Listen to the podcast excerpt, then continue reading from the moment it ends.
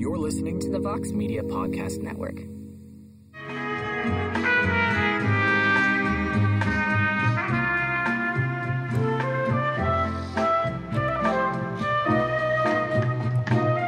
And we're live, pal. All right, we're live. Welcome to the UFC on ESPN 13 post-fight show here on the MMAfighting.com YouTube page. I am Mike Heck. That is Jose Youngs. We have Casey Lyden in the truck providing us your comments and questions about tonight's event. And the headliner, Calvin Kattar defeats Dan Ige via unanimous decision.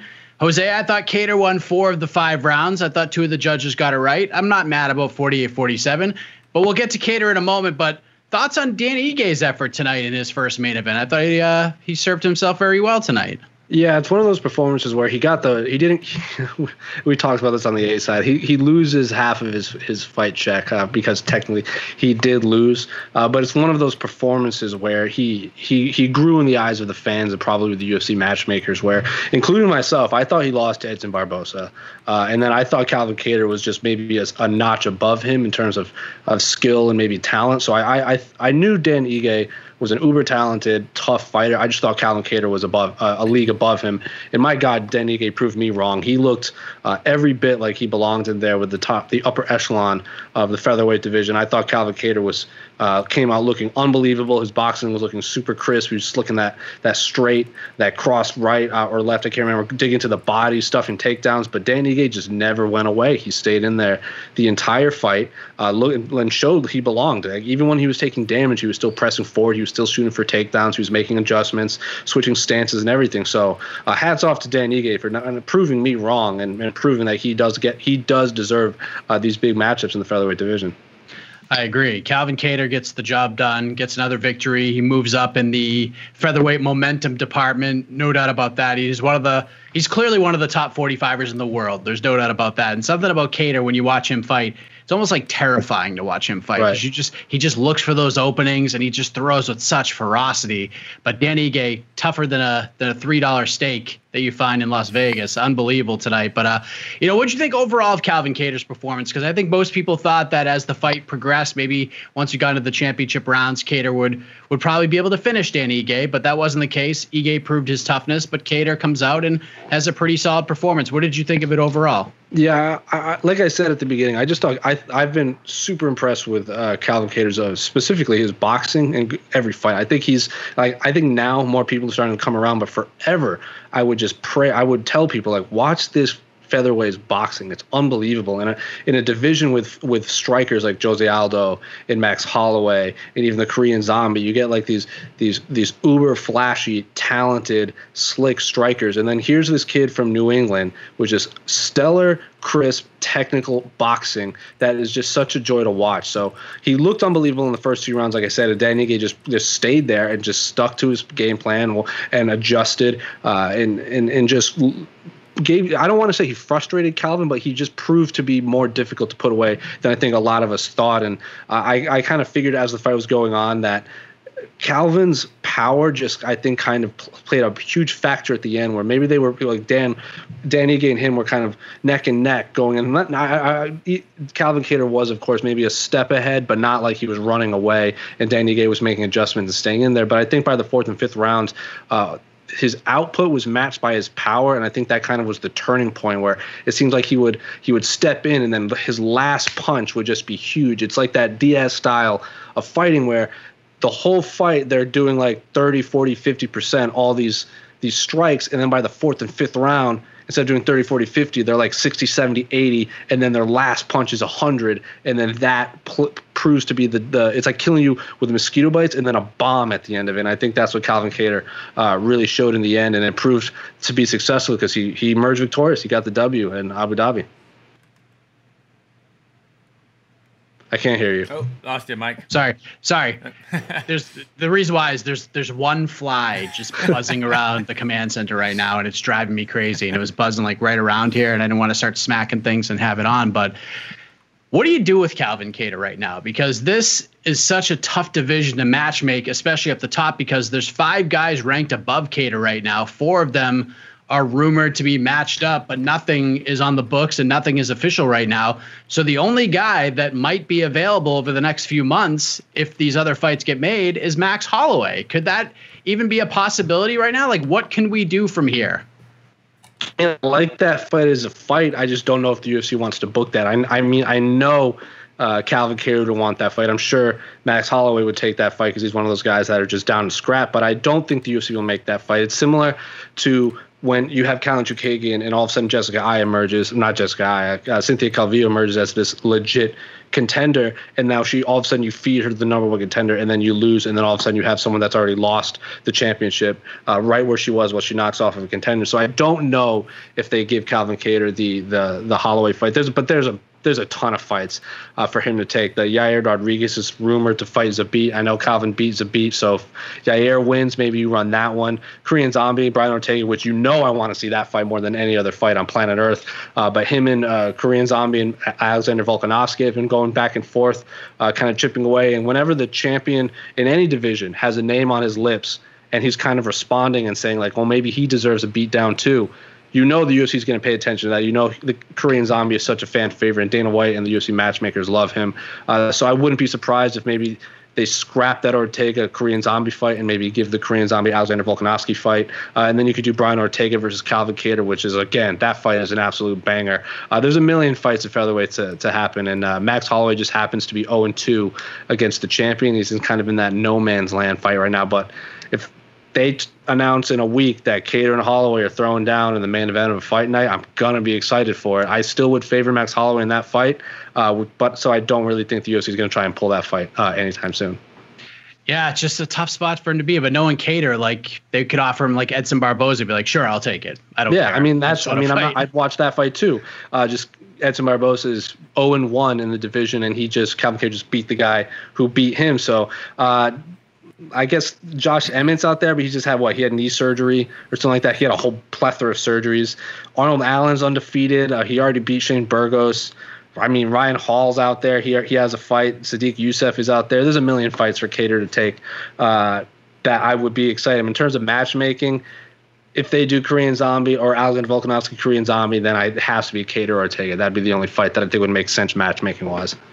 I wouldn't hate that fight either. It's that division is so good right now, especially at the top. We're not gonna have get this thing in line for like another year, 18 months, which is a beautiful thing because you have so many contenders. I mean, every division between 135 and 170, you can make an argument that there's two or three deserving contenders in each division. I know Aljamain Sterling at 135 is the guy that we all agree with, but for whatever reason, Dana White doesn't want to say anything. And then 145, we just talked about. 155, anyone in the top 10 could fight for a title, and I think we'd all love it. And then 170, we're having this argument between Burns and Edwards over who deserves the next fight, and Covington and Woodley. So 135 to 170, that quote-unquote average-sized man fight weight division is super exciting right now. She plugs, since you said Gilbert Burns, I did speak with him yesterday. So once What the Heck drops later on this morning here on the East Coast, you're going to hear that conversation. It's always great catching up with Dorino. Again, if you're just tuning in, this is the live UFC on ESPN 13 post-fight show on our YouTube page. I am Mike Heck. That is Jose Youngs.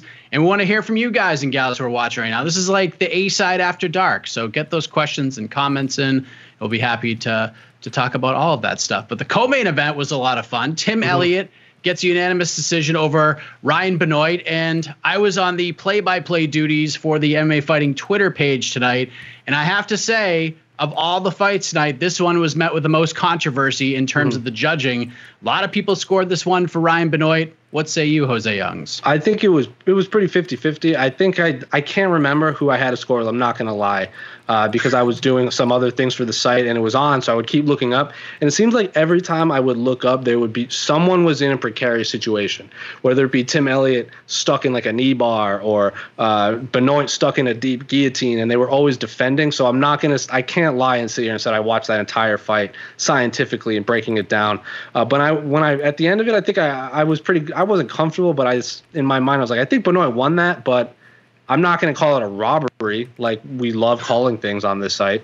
So I don't think it's a robbery. I think in my mind, Benoit probably did enough to win, but I say that with no confidence because I'm not a judge. Tim Elliott, I mean, he was out there. He was going into round 2 or 3. He basically walked out with his back to Ryan Benoit in his weird, awkward stance. I thought he was going to tap to that, what was that, that D-bar, that leg lock. Yeah. You could just see the pain on his leg. And I think it seemed at one point his game, his veteranship kind of took over, where he got that guillotine, he adjusted, he got full mount, and then he escaped the knee bar. But then Benoit also defended that guillotine. So it was a fun scrap. I'm surprised it didn't win fight of the night. That's the fight I watched that I found the most joy in watching, even though I didn't watch super scientifically. But I think Ryan Benoit should have won that one. But I'm not going to sit here and complain that it was a huge controversial decision. Yeah, it just depends on like what you favor as a judge, because right. Like I mean, Elliott just is such a weird guy to watch. He just switches stance into so many things. Like I think his finger dislocated on his right hand at one point in the third round.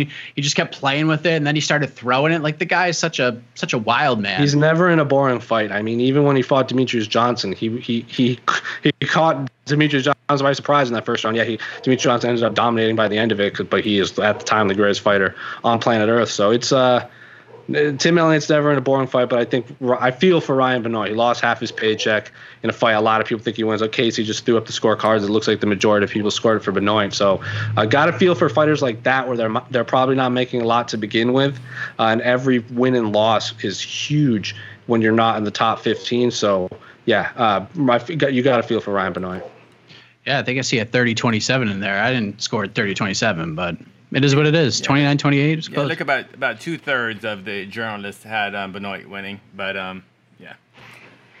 Yeah, I mean, it was a close fight. It was a close fight. I scored a – and for our picks, we do like our little group fight picks thing. That would have been a huge one because I was the only one to pick Benoit, and I was feeling pretty good about it. But, you know, here we go. I lose yet again. But featured bout of the night, then we'll get to the bonuses, then we're going to fire it off to you guys. Jimmy Rivera gets back on track. He snaps a two-fight skid against Cody Stamann, wins by unanimous decision against a very tough guy, a surging contender in Cody Stamann. Jimmy Rivera spoke to John Anik after the fight, wasn't thrilled with his performance, but you know it was his first fight in about 13 months' time, and on top of that, it was like less than 2 weeks' notice to get to Abu Dhabi, double quarantines, and then you have to fight. And you had a performance like that, and you get a win over a surging guy like Stamann. What did you think of Rivera's performance tonight on such short notice like that? I mean, his takedown defense was unbelievable. It looked like Cody Stamann was going for every round. He was just throwing takedown after takedown after takedown. He'd have that like body lock takedown from behind against the fence, where he would just dump Jimmy Rivera down. Jimmy Rivera would pop right back up. So Jimmy Rivera was on defense for I would say a vast majority of those rounds, and he was looking pretty unbelievable. It was hard for him to take down. I wish he had let his hands go a little bit more. It seems like he was finding success with that, but he just wasn't sticking to it. Like he would go from the body to the head and get that left hook and the counter, and he was finding success, and he was defending all of his takedowns, but he just wasn't letting his hands go. Like he would stuff a takedown, and I feel it would be a perfect time to just explode with Cody Stamann looking frustrated and using all of this energy to try and take it down, and he just didn't. So I know how good Jimmy Rivera is, and he's obviously at one point he had like that super long win streak, beat Uriah Faber. He was on this big tear until he got head kicked by Marlon Moraes. So I wish he got the win. That's the most important thing. Getting half of your paycheck, getting the rest of your paycheck, which we're going to talk about for forever, how it's not fair. But Peter Yan was like tweeted a video of him like giving the middle finger. He was responding to Jimmy Rivera's response to his last fight over Jose Aldo. Sugar Sean O'Malley tweeted a bunch of yawn emojis. So a win is a win. That's the most important thing. Get paid. But I don't think it did a lot for him in terms of getting a big fight for his next fight, if you know what I mean. I just don't know what you do here. I mean, I think Rafael Assunção seems like the most logical choice because I don't think those two guys have fought. And I think Assunção is ranked like one spot above Rivera. I mean, there's Dominic Cruz and then there's Corey Sandhagen, but I don't know if that performance merits a fight quite like that. So what would make sense for a Jimmy Rivera as he looks to sort of make up for lost time after missing over a year? It's hard to say. I would want to see how the UFC would shake out moving forward because, of course, Munoz – it's matched up with Frankie Edgar. Assuncão's literally right above him at 7, so I guess that would make sense. Rob Font, Cruz, Dodson has a fight. Sugar Sean has a fight. Merab has a fight. I don't think Song Yadong has a fight, if I remember correctly. And I don't think so either. He fought to Cody Stamann to a draw, so if they want to make that fight, I mean, that's a fun fight, but he's, it's five rankings down from Jimmy Rivera, so Assunção would seem fair, but if Jimmy Rivera wants to just wait and see how the rest of the division plays out, because technically the champion doesn't have a fight booked. Cody Garbrandt doesn't have fights booked. Munoz and Edgar, their fight was rebooked. So if you want to see how the rest of the division shakes out, I wouldn't blame him. But Assunção or Song Yadong would be the two that I would pick, just because I don't think Cruz is going to take that fight anytime soon. Pun completely intended, but it was a heck of a night for the UFC debutants tonight. We had some shining performances. I mean, the bonuses themselves. Fight of the night was Abdul Razak Al Hassan against Munir Lazzez. Al Hassan missed weight, so he's not eligible. So I wonder if Munir gets 100K, that would be cool. Performances of the night: Lerone Murphy. He looked phenomenal tonight. What a huge win for him over Ramos, and then Khamzat Chimaev. Holy cow, what a performance from him. And then Modestas Bukauskas gets a bonus as well with that first round flurry of elbows. Referee stopped the fight. That was kind of a weird ending to that. Super weird. But I honestly, like, even with the door opening and him kind of like stumbling over, I didn't think he was good enough to fight anyways. Like, he took some damage in that round. I think the only thing would be people complaining. I saw it online, people complaining about the strikes to the back of the head. I don't think that was the case, but he said it right. He obviously fell out of the octagon. So it's unfortunate that he was probably on his way to lose to begin with, but the fact that there was some sort of controversy at the end of the day, how do you pronounce his last name? I'm not even going to try. Bukauskas. Modestas won. He got the W. He got the rest of his paycheck. He gets the bonus. So he got paid. It's just unfortunate that there's any time there's controversy, it's unfortunate. But especially that it being his UFC debut, you know, people are going to be like, well, he didn't actually win because of X, Y, Z. Wait till his next fight. So unfortunate that way, but he got a lot of money for his first UFC fight. So I don't think he really cares. Absolutely. And I thought the production team did a great job going to different angles on those elbows, because at first I think we were all in agreement, like, those looked a little sketchy. And then as you saw the different angles, you're like, okay, maybe not. Maybe like one or two went to the back of the head, but most of them were legit elbows. Oh, so how many? Sorry, you only need one or two. It's like I got one or two illegal shots to the groin. It's just, it only takes one. That's not the same thing, though. Oh, elbow to the back of the head? Yes, sir. Casey, do you even train UFC? Yeah. Do you do UFC, bro? Do you even lift, bro? Come on now. Yeah, I felt that the only mistake was that the ref should have just let the 1 minute run out, the in between rounds, and then if he can get off his stool, ready to fight, then you let him fight. That's all. That was my only issue. It just let his corner pick him up. We've seen that plenty of times where the corner picks him up, carries him over. And then as soon as the round starts, then you go, are you ready? And then if they're not ready, then you stop the fight. So that's what the minute break is for. You don't have to go to your corner. If you want to sit in the ground and just like, I'm good here, you know, or whatever, you know, it's, I mean, it doesn't look good visually, but you know, that's just, you know, you can do that. It's just, yeah. What was interesting as well is that they said on the broadcast that they wanted to maybe look at it on replay. They asked the referee if they wanted to check it on a replay, and the referee said, nope, I know what I saw. No need for the replay. So that's an area. I didn't know that. Yeah, so there you go. So good on Modestas Bukauskas, one of the friendliest guys in the sport. Gets his win, long-awaited debut. He's probably should have got that call a while back, but he's in. The outright signee gets a win.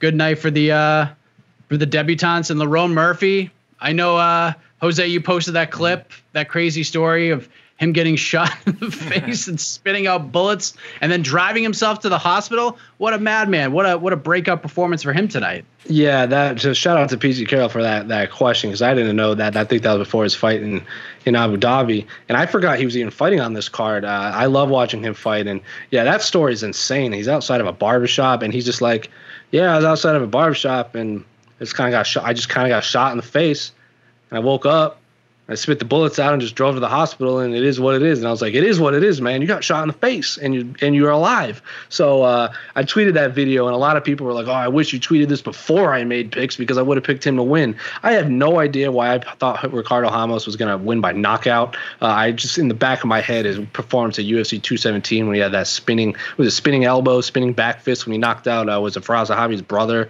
or whatever it was. That's in the back of my mind, and that was the last thing I could really remember. I know he's had wins since then, but yeah, Lerone Murphy, man, what a performance, and good for him. He got a bonus, right?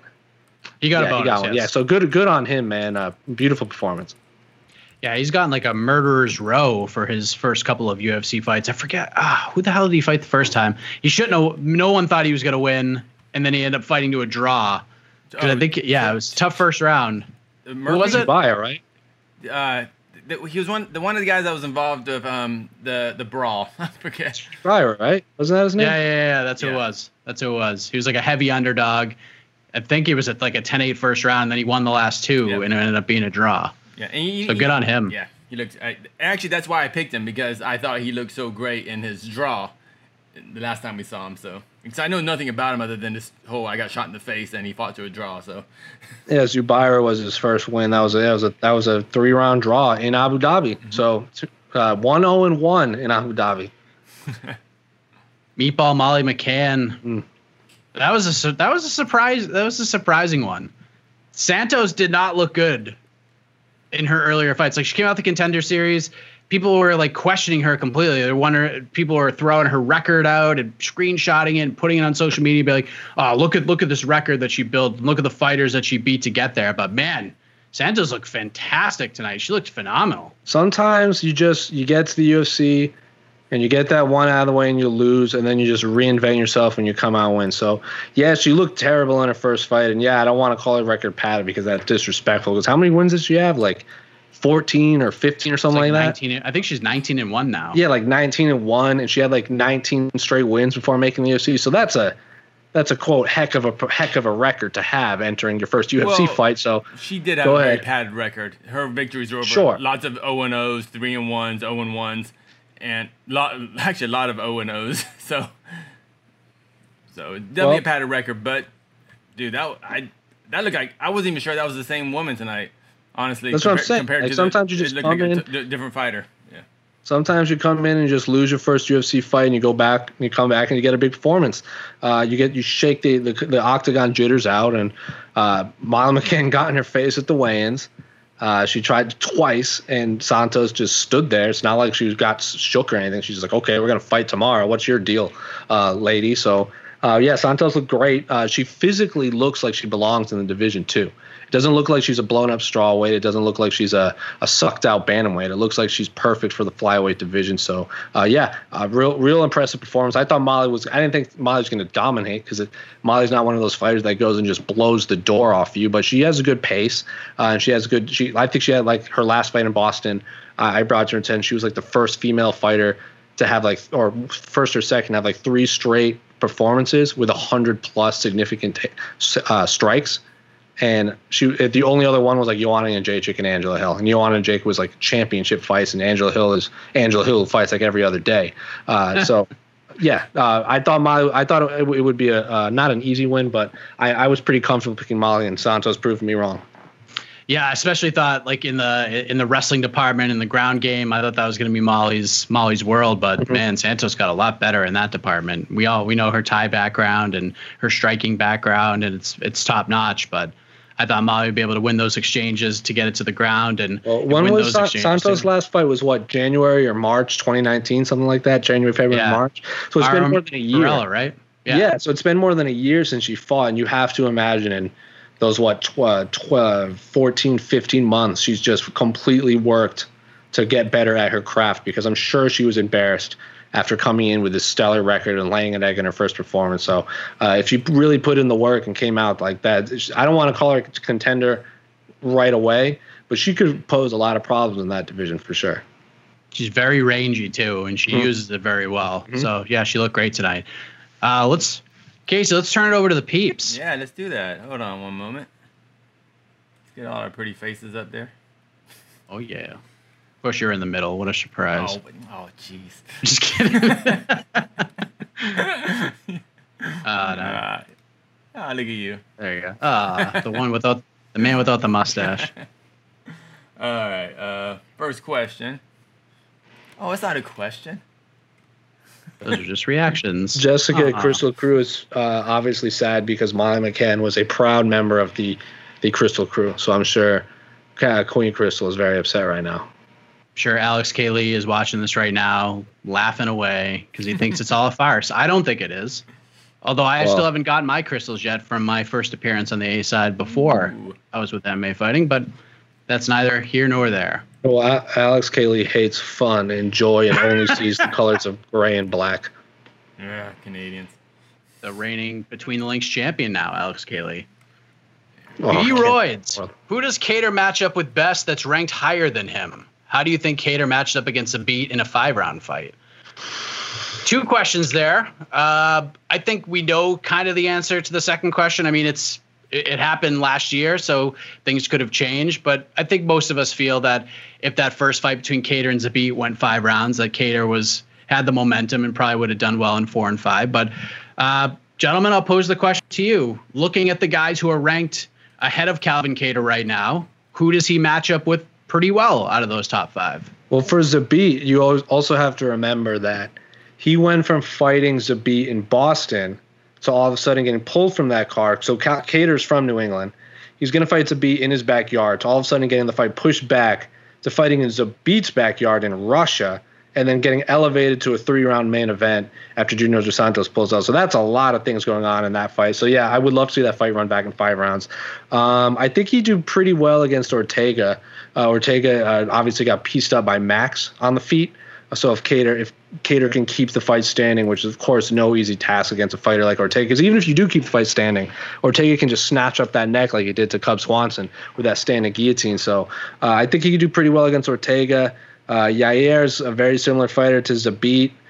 And then I'd favor Holloway against him. And then Chan Sung Jung is an anomaly. You can't really predict what kind of fight you're going to have with him. So I think he matches up well with anyone in the top 5, top 6, whatever he's ranked. But I don't think I'd favor him heavily against anyone, but I think he'd have a good shot at beating Ortega or Yair for sure. I thought Kattar Yair was like the fight to make after 249. Like after Kattar knocked out Jeremy Stevens, I felt like that was the obvious fight to make. But I agree, but Yair and Zabit have had history for a long time. And I really want just a long, rangy, spinning shit style fight between this crazy Mexican and this crazy Russian, just throwing down for 5 rounds. Can't argue with that logic, Casey. Jose, Casey, your thoughts on those questions? My bad. Jeez. No, I think Kattar for me right now is like, he's clearly to me a B plus A level featherweight in the world right now, but against the guys ahead of him, I just don't see him. The question was, what was the question? Like, who do we see him like in a favorable matchup? I just don't see him beating anyone in front of him. And if he does, good on him. But like, it's just, I just see it, everyone looks just slightly better than him that are ranked in front of him.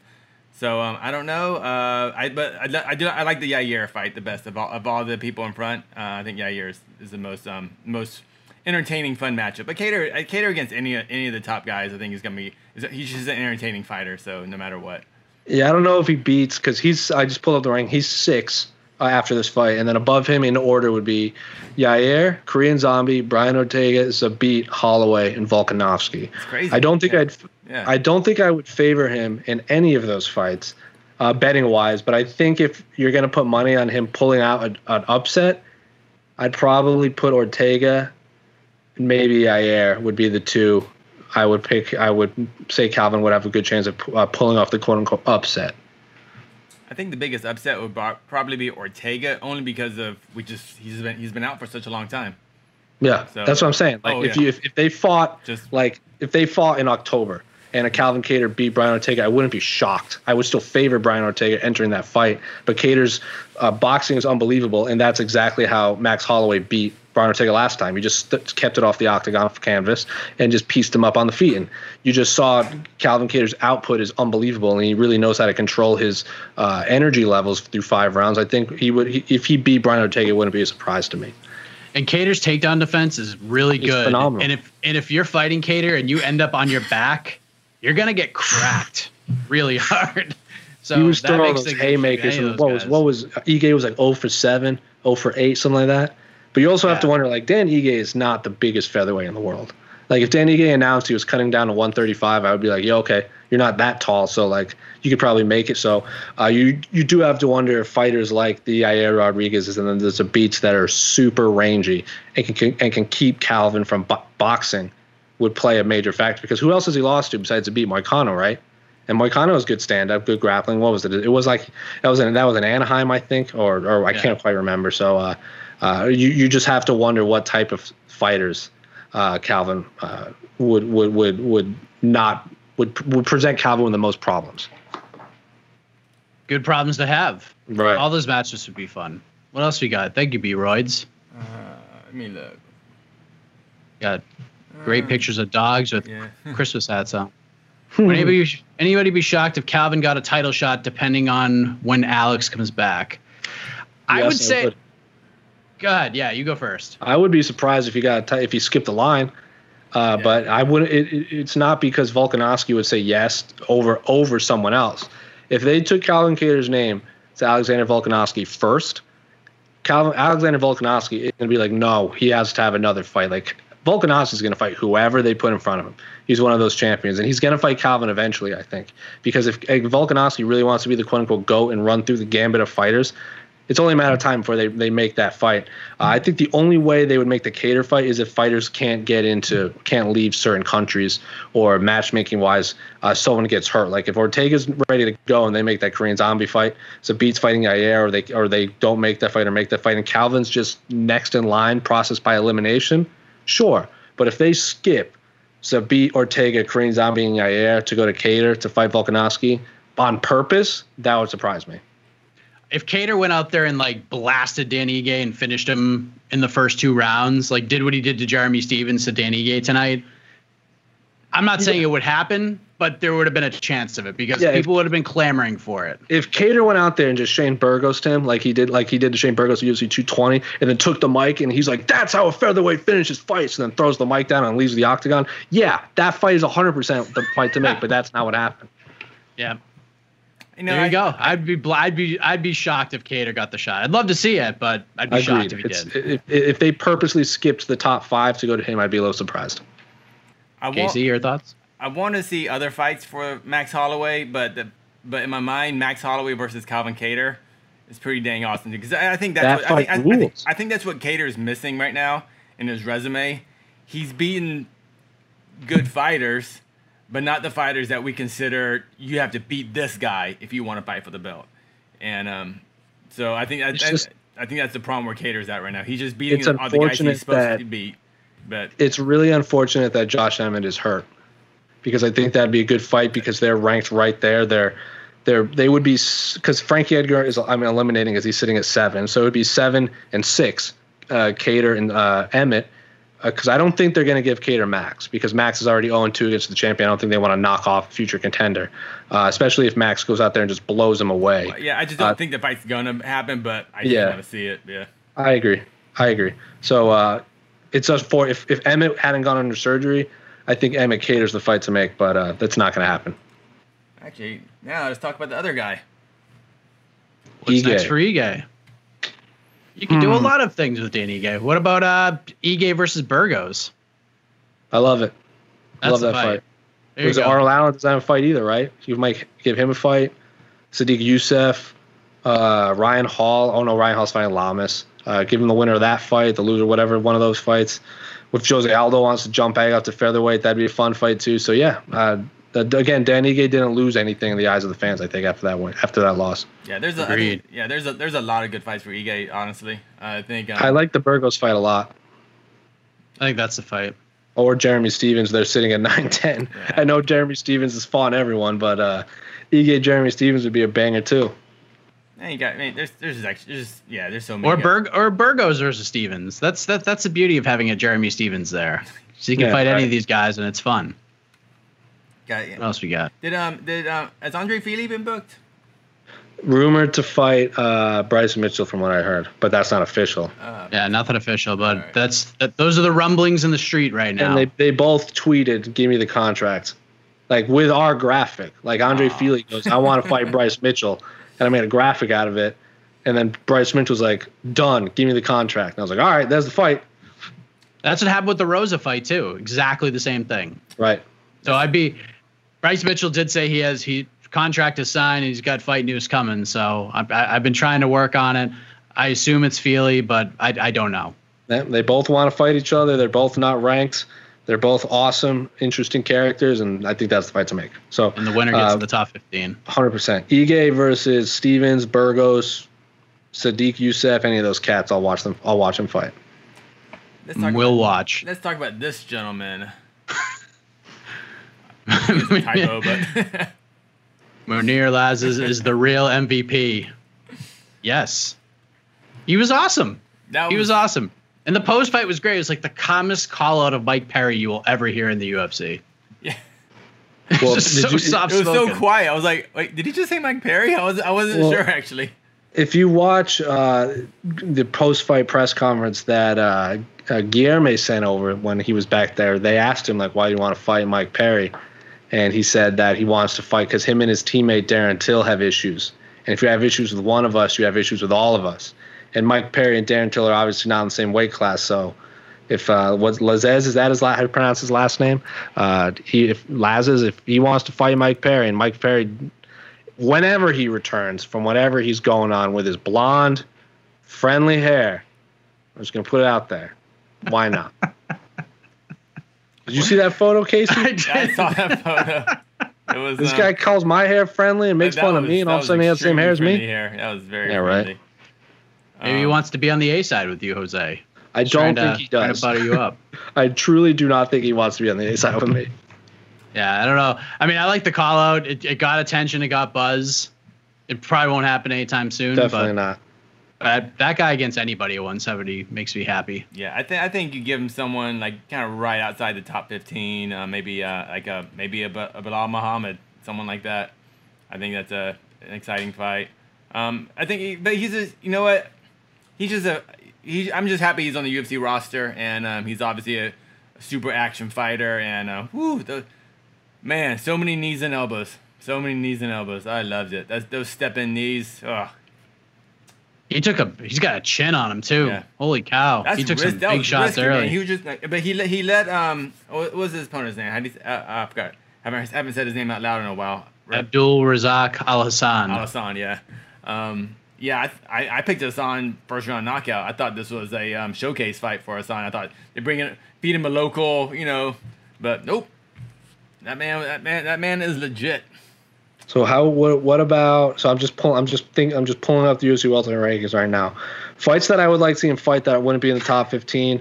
I'll watch him fight Nico Price. Yeah, Nico Price. I'll watch him fight Mike Perry, Bilal Muhammad, Jake Matthews, Dalby, Cowboy Oliveira would be a banger. Cowboy would be a banger. The Leech would be awesome. Gunnar Nelson, Rocco Martin. Vicente Luque already has a fight, obviously. So, yeah, there's a million fights for Lazzez to take. But he's 1-0 in the UFC, something like that. So I don't think he's going to get any huge names right away. Yeah, and he just beat a guy who hasn't fought in, 2 years? Yeah UFC 220 was the last time he fought, right?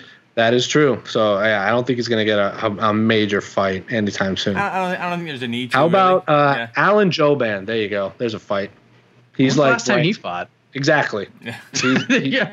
He's not in boring fights. He's a primarily a striker. So Alan Joban versus Lazzez would be a fun fight. He has a win over Mike Perry. You beat him. That's another notch that you can just jump on that Mike Perry train to fight. So Joban, there's the fight. Nico Price is probably my 1B. That's fun. Diego Sanchez would be a weird fight too. Oh man. Yeah, that's the beauty of him, man. Like you can put him in pretty much anywhere, and like just he's awesome. You could slow roll him too. Yeah. Just slow roll him and just let him keep putting on highlight reels. Well, let's answer a couple more questions before we. You okay? You okay, Mike? Is that fly getting you? Friggin' fly. Fly. I told my kid, shut the door. Don't leave it open. Of course, he opens the door and won't shut it. What's the school situation out there? Nothing's been determined yet, but they're thinking that they might be able to get back in September. Mm-hmm. But the kids are gonna have to wear masks in the classroom. We'll see. I don't buy it, but we'll see what happens. I hope it happens. I love my kid, but I've spent way too much time with him. Yeah, just a lot of comments about the fights. Step in elbows. Tonight was a great night of fights. I think everyone's just kind of sleepy. Yeah, I mean, these Wednesday nights are weird. I feel for Gi. Yeah, that's one. Even though it's not about, even though it's not about tonight's card, I just gotta talk about her. Can we all agree that Amanda Hibas is the next female superstar? I mean, she was the only VIP that got featured on the broadcast tonight. But if, but yes, she is. Why do you think she got the Paige fight to begin with? It went exactly the way that Dana White wanted it to go. That's why she got the VIP seat. They sent Paige off to Bellator or wherever she's going to end up going. Amanda Hibas gets a big boost because she beats a big star. And the sky's the limit for her. There's lots of great options for her. Moving on up. Let's talk about, like, who are Amanda Hibas' last two wins? Paige VanZant and Mackenzie Dern. Yeah. Two of the most popular female fighters on the roster. They might not be the championship-level caliber fighters, but in terms of people tuning in and knowing names, it's those two are the big two of the biggest names out there. Probably Macy Barber at 1.2. So, yeah, Amanda Hibas deserves a huge step up in competition. She called out the winner of Esparza, Marina Rodriguez. I want that fight. I think Marina Rodriguez is an awesome fighter. I think she is super violent. Carlos Esparza is super difficult to fight and makes people fight badly. And I think that is a talent to have, that she completely takes you out of the fights that you shine in. So if Marina Rodriguez somehow gets past Carlos Esparza, Amanda Hibas versus Marina Rodriguez is just a violent female strawweight fight, and I want to see that fight so badly. I mean, I want to see it. I don't want to see it right now, though. I don't. Slow roll her. Like, give her a big fight. Give her a step up. But we don't need to push her up that high yet. Felice Herrig's fighting. Who's Felice Herrig fighting? I don't even know. John Aroba? Sure. You could be making that up, and I would believe you. Oh, yeah. There's so many good. Gosh, yeah, I think the winner of that, maybe the winner of that fight. So they'll be like right around this, like right around the same place. What about Tisha Torres is right above her? I think they train together, don't they? She's ATT. Yeah, ATT. They're both ATT. Right. Yeah, I saw that a lot on Twitter, and I was like, I don't think they fight each other. Angela Hill and Michelle Waterson are fighting. That could be a fight. That's not a bad one. Who's Mizuki Inoue fighting? She has a fight coming up. She's like Amanda Limos. I'm not sure who that is. Yan Zhao Nan is fighting Claudia. The winner of that too could be a banger of a fight. There's strawweight is the best. I think the most stacked female division out there. That's not even up for debate. It's the most competitive too. Nina is off the list. She's pregnant. Rose should probably fighting Zhang Weili. Andrade, who knows? Rematch her against Joanna if they want. Tatiana's, who knows? Nina's out. Claudia has a fight book. Sparta's a fight book. Michelle Waters on the fight book. Marina, Jan, Tisha Torres. Alexa Grasso's not in the division anymore. Angela Hill's a fight. Felicia Herrig has a fight. So she's going to have to wait for something. You can't book her a fight right now without a bunch of fights happening already. Yeah. Just I think the opponent – I mean, the opponent matters, but I think the placement on the card matters even more. Yeah. Like, she's going to get a main event on a fight night, definitely on a main card of a big pay-per-view. Like, just keep featuring her and throwing her out with as many eyeballs that can watch her as possible. And the amazing thing about – she has two weight classes you could fight. She doesn't get a strawweight fight, and she goes, all right, fine, I'll fight a flyweight. Like, I'm not going to say no to watching her fight anybody at flyweight either. She's obviously not that the size of that weight class, and eventually she could bulk up to do it because she does want to be champ eventually. But there's a million fights I'd watch her at flyweight too. But if she wants to take a strawweight, she's going to have to wait for a lot of these fights to pan out first. I would agree with that 100%. Looking forward to seeing more from Amanda Hibas. I think we can all agree with that. I can't wait to see her. There's so many. There's so many good strawweights right now. Just so many. But the answer to that question is yes. She is the next potential big female MMA superstar. I would have to agree with that. Anything else in the truck, Casey? No, just a couple people. You know, Dan Ige should try 35, maybe. He's not the biggest guy at 145. Yeah, we stand next to him. You know, out of fight camps, he doesn't. A lot of featherweights are. Yeah, he just doesn't seem that big. Like, even when he fought Bektik when we were at that Houston card, Casey, and Bektik stood on the face-off and, like, lifted his shirt up, and Dan Ige lifted his shirt off to play along. I'm like, Bektik looks like a whole other weight class than Dan Ige. But Dan Ige, again, it's like when we talked to Mike Chiesa in Edmonton, Casey, and we were like, why did you ever fight at lightweight if you're this good at welterweight? He goes, because I was doing well. If you're ranked in the top 7, you don't want to restart. So if he doesn't want to restart, put all this work at featherweight, like, why not? But he would be dropping down. Michael Chiesa went up. So that's what everyone's going to say. So Dan Ige can do whatever he wants. All right. Great. Let's talk one question. Take one question about Saturday. Looking forward, does Joseph Benavidez get it done? I don't know. Let's see if Figueiredo makes weight.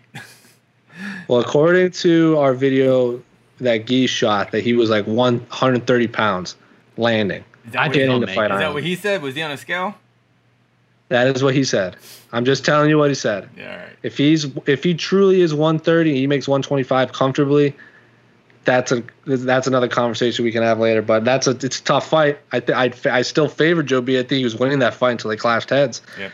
But Figueiredo hits so hard, and he's only lost to Formiga, who's pretty much beaten everyone outside of like the top three. So except Joe B, yeah. Except for Joe B. and Alex Perez most recently. So it's a tough fight, real tough fight. I hope that fight gets a lot more buzz. I hope. So do I. Yeah, I'm super excited about that fight. And one more comment before we get our everything else done in our lives. And let's be honest, by the way, with Figueiredo, he lost to Jared Brooks too. Let's throw that out there. Even though the judges were terrible that night, he lost the fight. Question for Jose: remember when you called Niall a human-sized onion? Yeah, I do, because it only happened a couple hours ago. This child, Niall McGrath, keeps going blah, blah, blah, blah, blah, blah, blah. He keeps talking and talking and talking, and he's bad at it. He doesn't know what he's talking about. He doesn't know anything about nothing. So if he wants to flap his gums, come up with something original. I don't know if you saw John Anik was asking for suggestions on a new tattoo he wants to get. Did you see this? Either of you guys? Uh-uh. I saw that tweet. Because John Anik's going to get a Game Bread tattoo, and then he might get the FE for Frankie Edgar. And he's like, what else should I get? And I suggested a very tasteful, massive back piece of me dunking a basketball on Niall. I figure a full back piece would be most appropriate. And John Anik was like, yeah, duh. And everyone was like, yeah, that makes a lot of sense. And I was like, it does make a lot of sense to see a bag of soup getting dunked on by me, Jose Youngs. So make it happen, John Anik. I mean, who wouldn't? You should IG live that tattoo being made. I mean, if we want to start a crowdfunding for John Anik to get a big back piece of me dunking on Niall McGrath and Pete Carroll fainting in the background, who's going to argue that? No one. Jeez. I mean, what a good way to end the show, right? There you go. Trash Niall, where he can't defend himself. But that's all right. This rivalry's been going on forever. How would he defend himself? There's no maybe he's watching right now, and he wants to chime in. I definitely think he's not watching. Future Between the Links matchup, perhaps. We could settle it in there. No, if we're ever going to match up, it'll never be through a computer. 5-foot rims. 50-foot rims, more like it. Don't worry. Even if it was a 5-foot rim, now I wouldn't be able to reach, man. He gets tired just balling his fist up into a fist. All right. Wow. I have to see this. I think this is a perfect way to end it. So that's it. The night is in the books. Our second of 4 Fight Island cards. It's a wrap. We're back at it again on Saturday with the aforementioned flyweight title fight, Joseph Benavidez versus Davison Figueiredo. We got Kelvin Gastelum on that card as well. Yes. Oh, that fight is so good. That's a good fight. Jack Hermanson, that fight is so good. That's a good one. And then, of course, next Saturday, that's the one that I think everyone's really looking forward to with Darren Till versus Robert Whittaker, and that whole chaotic card from top to bottom is going to be a lot of fun. So that's it.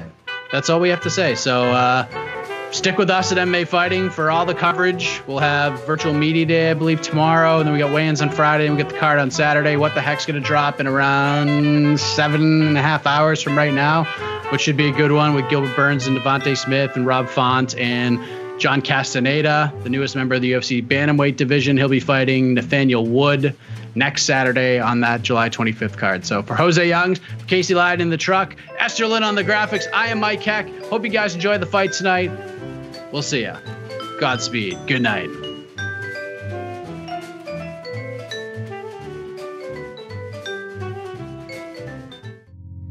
You're listening to the Vox Media Podcast Network.